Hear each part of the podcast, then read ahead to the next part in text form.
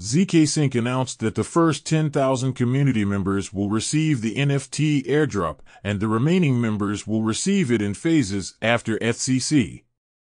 Grayscale's GBTC daily trading volume exceeded $183 million on July 13th, reaching the highest level this year.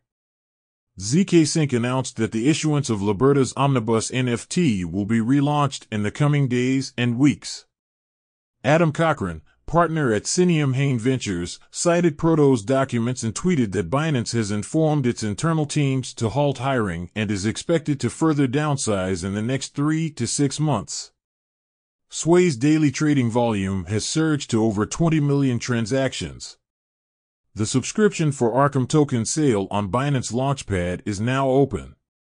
ZK Sync Era introduced the Boojum proof system based on Stark.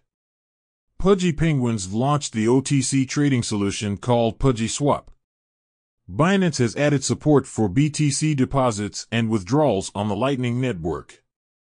Celsius sold over $20 million worth of altcoins like Link, SNX, and BNB through FalconX and OKX.